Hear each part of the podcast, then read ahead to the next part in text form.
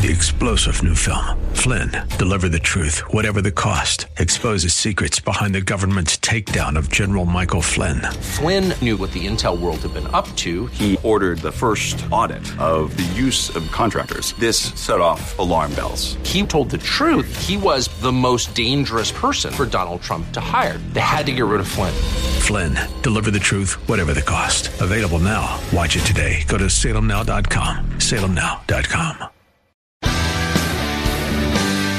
Are you looking for truth from God's Word that you can understand and apply to your life? You'll find it today on Make It Clear with Doctor Stan Ponz, Bible teacher and president of Florida Bible College in beautiful Orlando. Listen now as Stan makes it clear.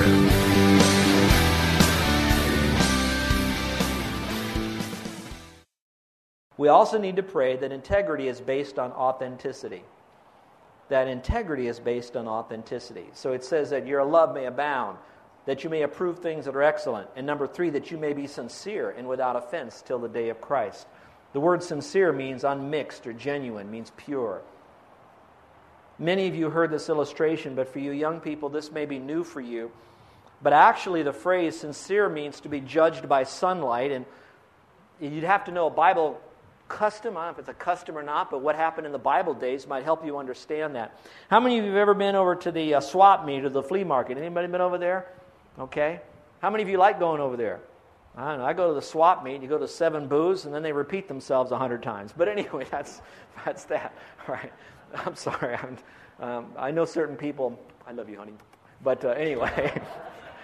But have you ever been to these... In those Bible days, most of the times you went shopping, it was very similar. They would call it today a bazaar. You'd go out there. If you've been to the Middle East, I've been to Israel three times, and you, you see these bazaars out there. They're hanging or they're set out over there. Well, the ladies, they knew that when they were having to cook things, they would put it in a um, kind of an oven that they would make, and they get it real hot. And if they wanted to kind of cook it and get it real hot, they had to put it in a clay pot. Now, these clay pots were so formed that they would have to be solid. Sometimes they would glaze it over, so when they put it into the heat and they cooked their food in there, that the pot would not break.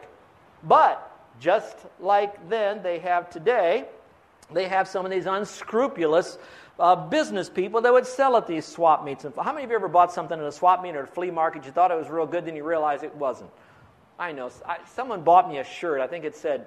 you know, medium, and I put it on, and it would fit the largest man here as a nightshirt. It was so big. Now, I, I should have held it up, I guess. I could have put two of me in there. All right, but in those days, when they would pick up the pots, because it means judged by sunlight, some of these guys, as they were spinning this, this uh, mud on this wheel, as they were forming this particular pot, if they were scrupulous, um, and they were the right kind of people, they would take the pot, if they saw a crack in it, they would break it, and they would remake that pot again. Now, stay with me, folks.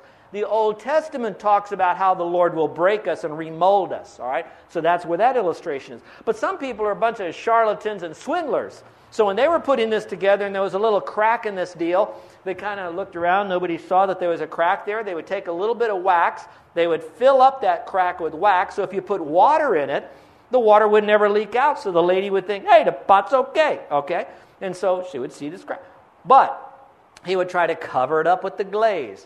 Well, many ladies, like your mothers and your sisters and grandmothers, when they would go to the bazaar, they knew there were a bunch of swindlers out there, so they would take the piece of pottery that they would want to put something in so it wouldn't leak out, they wouldn't waste the little bit of money that they'd have. They would hold that little pot up to the sun, and that's why the word judge by sunlight was done there, because if they looked in there and they could see through that opaque shape of the crack where the wax was, they would know that if they put that particular pot in the oven, when it got real hot, what would happen to hot wax, everybody? It melts, okay? You've had surfboards, you put them out in the sun, it gets all pasty and it kind of melts. Well, it would melt then. And so they would say, this pot right here is a crack pot. Nuh-uh. All right? And so they would take this pot and they said, I don't want it. So they would judge it by, so let's stay with me now. They now would say, this is a sincere or an authentic pot. Now, here's where we're going. My prayer is that you all would love more and more. That when you would love more and more, you become more mature, because mature people learn to get along better with one another. Did you hear that? Mature people get along better with one another. Immature little brats don't. So let's stay with me. So maturity based on love. But also now we want to have a lot of authenticity and integrity. We want to be sincere And blameless means that nobody can point a finger at you and say you didn't get the thing corrected and made it right. Now, let's use that blameless with the swindler, the guy who made the pot. Let's say he made the pot, put the crack, or put the wax in the crack, and he sold it to you. And you came over here and you said, "Hey, this guy here is a swindler." And the swindler over here says, "You know, you're really right. I don't want to have a reputation by that. And so from this day forward, I will always sell a sincere pot. Judge it by sunlight. It will not have a crack filled by me. It'll be a pure pot." All right? Now, before when he sold it, he was what you would call blameworthy. You could blame him because he was swindling people. He got on this side of it. He confessed that, corrected it, took ownership of it, made the commitment, and from then on he sold true pots. He then would be known as blameless. Not that he never sinned, but he took responsibility and he walked a new path. So here's my prayer, that you would be sincere, authentic, and that you remain sincere and authentic, which means that you'd be blame, uh, blameless. There are a lot of you, a lot of us at times, we go to camp and we hear the message at camp about dedicating our life, and so we dedicate our life to the Lord. Next year we go back to the camp and we feel so cruddy, so we rededicate our life to the Lord. And then the next year, we get all cruddy again and we rededicate our rededication of our dedication to the Lord. And by the fifth time, we're rededicating our rededication of our rededication of our rededication of our dedication to the Lord. And that means we were sincere for a moment, but we weren't blameless. Blameless means that when we gave our life to the Lord, it stuck. Now, it doesn't mean we can't take a step backwards. We all will do that. We're all wrapped in flesh. But the blameless person knows when they slip back and quickly gets right on the right path again. How many of your dads or moms are driving the car and you watch them kind of go too far to the side and their tires hit the side of the road and you heard it go blah, blah, blah, blah, blah, blah, blah. Do you know, has that ever happened? You ever kind of know when you're kind of, you know, so what does mom and dad do? They get back in the center again. How often would you go with your mom if she kept driving on the side of the road and down in the bushes and all around? You wouldn't want to do that. Same thing. God wants us to be sincere and blameless. And that's the passage, and it's really critical. For those of you who are adults here, how many of you read in the paper this week that there's two gangs in L A, the Crips and the Bloods? And what did they send into our mainstream of economy here? Anybody remember? What was it? one hundred dollar bills. Thousands and thousands of fake one hundred dollar bills. So good at the fake of it that even when they tried to test it, it was very difficult unless you had a very sophisticated test kit in order to do that. And so what does it do now? If you were to hand me one hundred dollars, I'd say, "Would you cash that for me and give me five twenties? Because I don't know if I could trust the twenty. Not so much you, but that, that, that one hundred dollar bill, I don't know if I could really trust that." Y'all are laughing right now, aren't you? But you know what? If you're not sincere and you're not blameless, you're also not trustworthy. You've lost ministry. You've lost confidence. Watch this. You've lost relationships. And what Paul was concerned about is broken relationships and unity. You can read that further on. So what he's talking about is I, I'm praying for you that you'd love relationship. You'd be authentic, relationship. You'd have integrity, relationship. Maturity, that's relationship. You've all heard of Abraham Lincoln. Abraham Lincoln, I, I, let me say this. Yesterday, Saturday, yeah, I've been reading the book on spiritual leadership by Blackaby. It's a tremendous book. I, all of you guys and you gals that are in leadership, get that book. It'll change your life. And what it did, it talked about how for, how leadership was formed through the adversity of children growing up. And then it listed the significant people who have influenced the world for good, both Christian and non-Christian, that have had adversity that was grooming them for future leadership. They talked about Theodore Roosevelt. Theodore Roosevelt, he was a sickly little, blind kind of, can't see, short, diminutive little wiseacre. And he grew up to be a great president. And in fact, he had adversity too because his first wife and his mother died on the same day. A lot of people don't know that. And then you go back to Abraham Lincoln. I think that's funny. Abraham Lincoln is ugly. I mean, I, I, here's the pot calling the kettle black. I know, I know. But when you look at him, When you look at him, you know, he's just not that attractive. At least for me, I'm a guy. Most guys, yeah. Stay with me now. He grew up to be really tall and lanky, and one person criticized him and said, "You know what?" Not about his looks, but they said, "You know what, Lincoln? You're just two-faced." You know what that means? You say one thing and say something else, somebody else. He said, "You're just two-faced." And Lincoln shot right back, and he says, If I'm two-faced, do you think I'd want to keep the face I got? That's Lincoln. But here's what he said that really profoundly touched me about integrity. He said, kids, listen. I desire so to conduct the affairs of the administration that if at the end, when I come to lay down the reins of power, I have lost every other friend on earth. Listen to that. You have no friends. I shall at least have one friend left, and that friend shall be down inside of me. I do the very best I know how, the very best I can, and I mean to keep on doing it to the end. If the end brings me out all right, what is said against me will not amount to anything. Did you hear that? Let me read that again. If the end brings me out all right, what is said against me will not amount to anything. If the end brings me out all wrong, then the legion of angels swearing I was right will make no difference. What was driving him was authenticity, integrity. And that's what I want you to buy into, because that's biblical. We do not want to be a synthetic Christian, but an authentic Christian. Number four, productivity based on integrity. You see, I really think this is not so much a prayer as much as Paul is now intimating what is the result of people that have love and maturity and integrity and authenticity. What you will have is you will have productivity.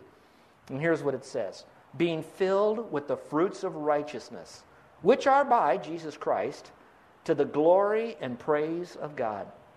That uh, phrase, fruits, intrigued me so much, so I did a scripture search on that concept of fruits in the Bible, and I came across with four, maybe five references to fruits, and here's what they are. We'll just rattle through them. You have what is known as the fruit of the Spirit, which means when I'm walking by the Spirit, I'm going to have the love that I want to have, that God wants me to abound in. Number two, I will have people won to Christ. What's the offspring of another Christian who's soul winning? Another Christian. So what's the fruit of a Christian? Christian. What's the fruit of an orange tree? Will be oranges. Outside, I think you saw we have some avocados, all right? What's the offspring of an avocado? More avocados. And so the fruit of a dedicated Christian that's walking by faith and sharing the gospel will be more people won to Christ. Number three will be holiness. It says we become slaves of God, and you'll have the fruit of holiness.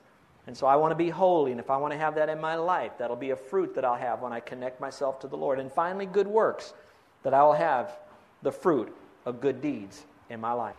We already know it's talking about knowledge and discernment, that your love is based on knowledge and discernment. So I want to go back to the Word. So the foundation, the bedrock of your walk with God is going to be the Word of God. That's why here at church, I'm going to teach you the Word, but I'm going to teach you in a life application manner. So you have the Word of God. Now, from the Word of God, if you're knowing it and applying it appropriately, there will be genuine love that'll come out of it.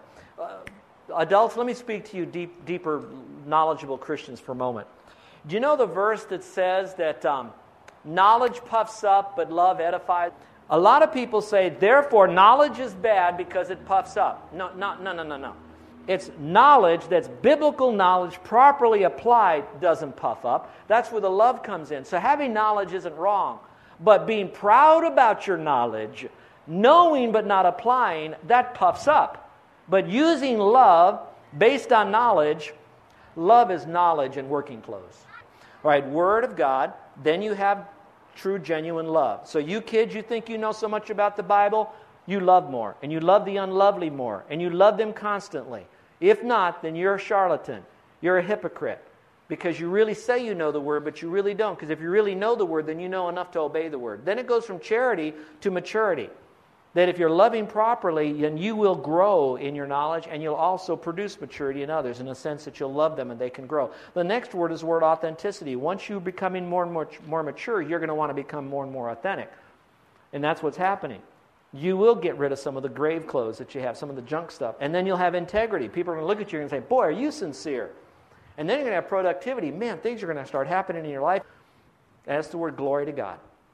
I really believe that as you're on this, this road to this, it's kind of like a continual conveyor belt. We're always growing. If I have the Word of God and I'm now maturing, the end of my life will be one where I will be bringing great glory to the Lord. And as it says there, in the day of Christ, which usually refers to the judgment seat of Christ. I will examine my own life to see if I'm growing in my abundance of love, Am I doing that? Am I growing in my abundance of love? Who in my life right now needs a love touch for me? Who needs a hug? And by the way, we don't love just in word. We have to love in deed. Who needs an abundance of my love? Who is one that is right now struggling that needs some love? Biblical love. Secondly, am I examining my own life? Am I growing in, in approval of excellent things? Am I now seeing what's not healthy for me in offloading it? It uses the word things there, but that's my word. I could have stopped it and said, am, am I willing to offload the things that are not excellent? And you know what that could be? People that are bad for you. You're going to go to school, and it's going to be very easy for you to kind of attract. It's interesting how when you work with youth a lot, you parents, I don't know if you experience, teachers will, you can have a bunch of great kids in the class and one rebel in the class. You now get another kid who comes in middle of the year, whatever, and he has kind of a rebel or rebellious spirit about him. It is weird. Within twenty-four hours, you could have fifty kids in your class, but the rebels will find themselves. Y'all know what I'm trying to say? Okay. And so I'm saying stay away from the rebels or be very, very careful because you are dealing with a wildcat. And we all know what happened to some people who thought they trained their cats real well and they didn't. And now their whole show is no more. Some of you know who I mean, don't you? Go like that if you knew who I'm talking about. All right, so be very careful. So approve the things that are excellent and avoid the things that are not. Absence of hypocrisy. That you choose to be authentic, even if you have to, like Abraham Lincoln, stand alone. And you're going to abound in righteousness. Oh, that's so good. And number two, I'll begin praying more for others' spiritual qualities. So we talked about, we talked about our kids and moms and dads praying for them and pastors praying for their sheep and managers praying for their constituency. But you pray for them for the spiritual qualities rather than merely felt needs. We have a couple of guests that are here today, and I want to end with this one thought. What we're talking about right now began with being filled with the Spirit. Remember I talked about the can? And filled with the Spirit, filled with God's love. I'll be the last to tell you that you don't have love in your life because I believe you do love. You came in here and you loved me enough to at least sit through this message. So you got a degree of love in your life. You got a lot of stuff going for you. But until you trust Christ to save you, the love that you have could have come from good parenting or good social skills. And I'm not saying that you haven't done good things even at a sacrifice. But authentic love will be the kind of love that you'll demonstrate to those who cannot love you back, and it'll be a sustained love, and it'll be a godly love where that when you love, you will not look, watch this, you will not look for anything in return. It's an unselfish given love. And there's that kind of love is an agapeo love that only comes inside of you when you trust Christ as Savior. So what you do is you come to Him now as an empty tank. You might have love, but you don't have His love, so you come to Him as empty. And you say, Lord, I'm a sinner. And Lord, I don't care how many good truths I might pick up from the world, all these different little social things that I'm hearing even at church. And you're trying to pour that into you. It's like trying to tie fruit on a fake tree. That's not going to work. You're going to come to Him and say, you know what? I might have some love, but I don't have your love. I don't have your full forgiveness. I want to receive from you all the love that you have for me. And when you do that, what you're doing is you're surrendering to Him. You're saying, Lord, I am humbling myself, admitting that I don't have your love. I am a sinner. I need all of you right now. And so, Lord, I am trusting you. I believe you died on the cross, rose again. That was your ultimate demonstration of love for the world, including me, no matter how bad I am. I believe that occurred. Now I'm depending upon what you did for me on the cross. I'm relying on you to take me to heaven, to forgive me of all my unloveliness. And He says, I'm going to now fill that. If you don't have that, then no matter how shiny the can is, when you die, you'll spend eternity separated from the love of God. And the worst part of hell isn't the flames. The worst part of hell is Jesus isn't there. And so if you want to have eternal life, you come to Him almost like an empty vessel.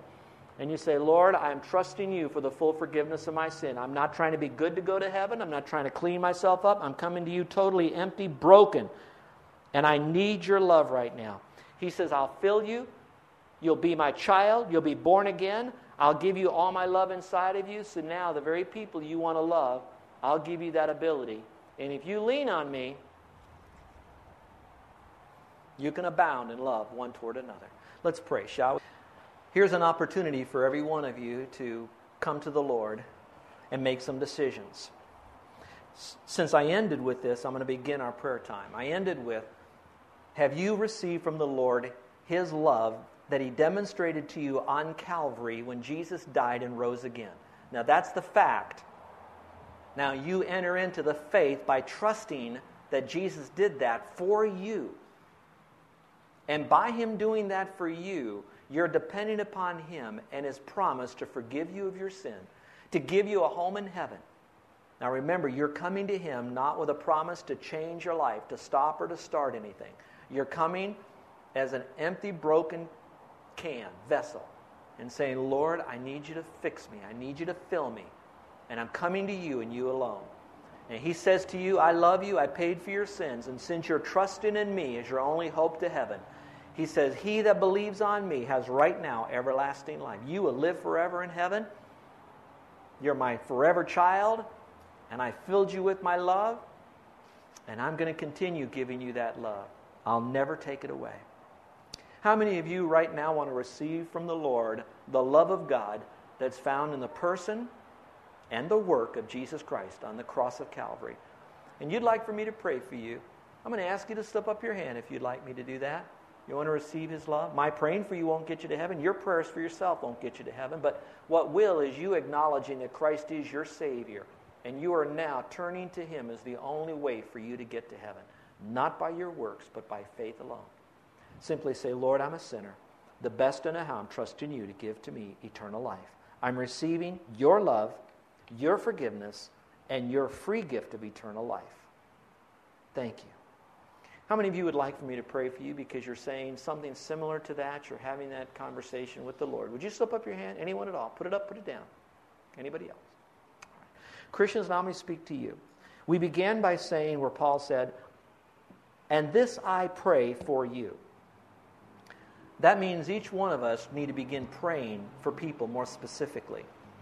I'd encourage you to get a copy of this message or download it from the website. And go over this message again and say, Lord, I want to pray for people more specifically. What do I need to pray for them? And so for you, make your prayer list. Sometimes you have such a lengthy prayer list, you can't pray for everybody, you know, practically.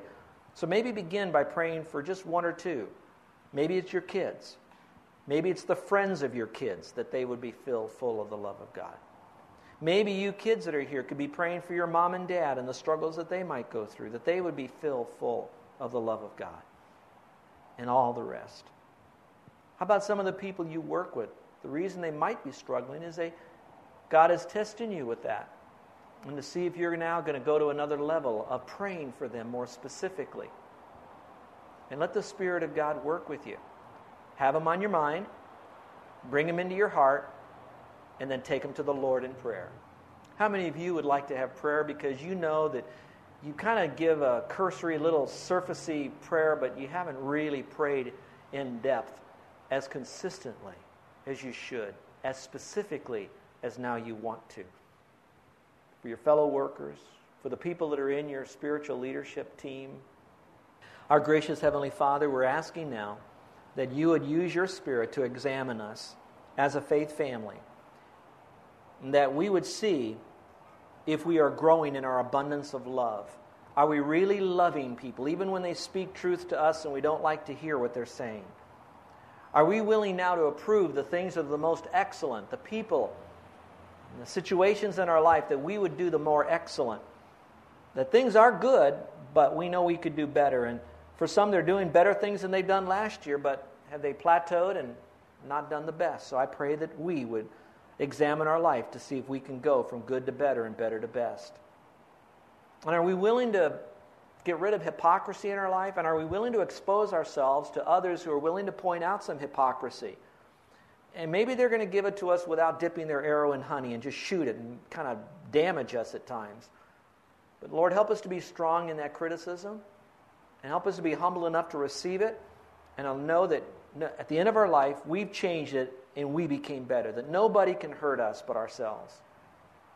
Are we abounding in righteousness? Maybe people don't love us is because we've stepped on them and we've poked them and we've ridiculed them and we've had pride and it was our problem. And we haven't been very righteous around them, very humble around them, very caring and giving. or we kind of turn it on and turn it off. And so, Lord, help us not to be like that. Help us to be strong givers. And so, Lord, I pray for anyone in here that's suffering with a tremendous amount of pain because of a tremendous amount of hurt they've received. And now, Lord, as much as we will pray for them and pray that they'll experience these things, I pray that they know that no matter what happens, you will never leave them nor forsake them, so they can say boldly, you are their helper. So, Father, I give these dearly beloved ones to you. In Jesus' name. Amen. You're listening to Make It Clear with the teaching of Doctor Stan Ponz, founder of Make It Clear Ministries and president of Florida Bible College in beautiful Orlando, Florida. Make It Clear is dedicated to taking the Word of God with clarity into every person's world. It is the support of listeners like you who make the ministry of Make It Clear possible. You can provide your tax-deductible gift to Make It Clear online by going to Make It Clear dot org. Or you can mail your gift to Make It Clear, P O. Box six oh seven nine oh one, Orlando, Florida, three two eight six zero. Thank you for helping us Make It Clear. If you would like to have Doctor Ponz speak at your church or event, please send us an email at tell me more at Make It Clear dot org. Thank you, and remember to Make It Clear.